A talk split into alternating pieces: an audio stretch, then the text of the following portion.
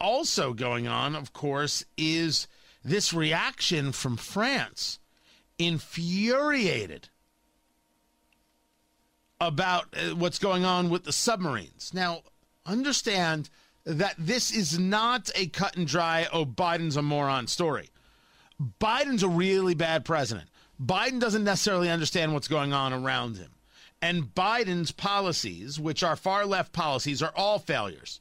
He has been wrong on every foreign policy conversation in America since he's been in the Senate. He's always wrong.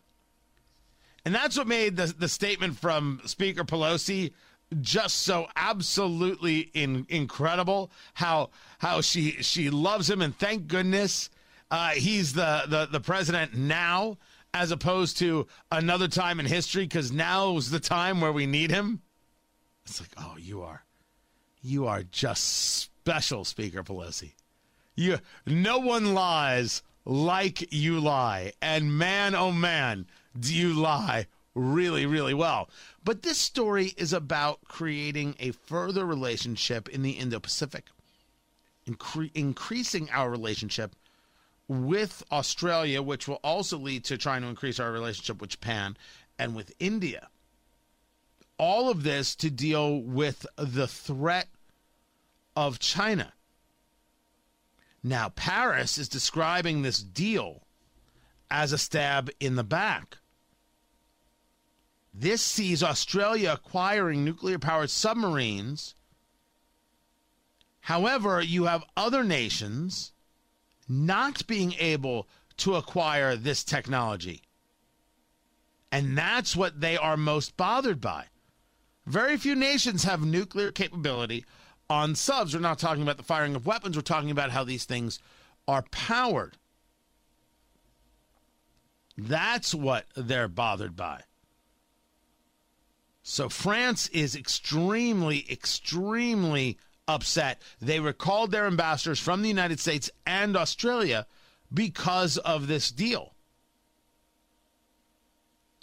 Now, that doesn't mean that we've lost our relationship with France. That's not what this means. It means that France is saying, whoa, whoa, whoa, whoa, whoa.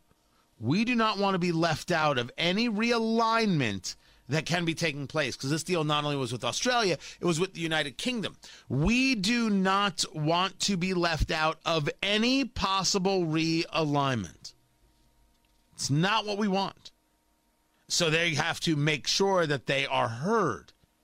So a lot of this, as I see it, is is France absolutely stating, "Oh, you don't get to leave us out of this conversation." Not at all, not in any way. The United States has to ask itself where its threat is. Europe was such the important partner because World War I, World War II, and the Russian threat. Is that still the threat today? Well, of course it is a threat. Is it the threat? So maybe you have to ask yourself where you need to be planning. So it's much more of a conversation than just, oh, Biden screwed it up. Biden screws up plenty people. He's a bad president. He's not qualified. And we see failure after failure after failure on foreign policy, on domestic policy, lies about COVID booster shots, and no one would. The, the media says nothing. Have we noticed the amount of stories that don't exist now of, in, in regards to Afghanistan? You take a look at U.S. newspaper stories with Afghanistan in the headline since uh, uh, August 1st. In the week of August 15th, it picked up tremendously over 1,500.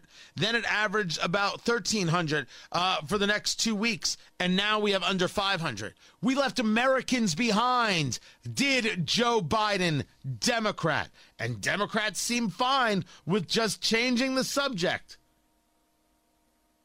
In Westfield, they won't allow a gay pride flag in the schools. Okay, if we're ranking leaving Americans to die in Afghanistan is more important and should be the headline. And if kids at Westfield schools don't understand this, I'm terribly sorry they don't understand this. I don't want to be mad at them. But uh, leaving Americans to die in Afghanistan is more important than you having a certain kind of flag in a classroom. And we should be clear the only flag that should exist is the American flag. Surely not the Black Lives Matter flag because as an organization, it's a Marxist organization and nobody should support that. The people support that are people supporting violence and the grift. Let's never forget that they are supporting the grift. But yes, it's more important that we are discussing Afghanistan and those left to die. It's more important. But they're not discussing it anymore. Lord only knows what kind of nonsense they're going to get into. But these things are happening. These things are serious. But for this France story, there's a little more nuance here. And it's worthy of mentioning.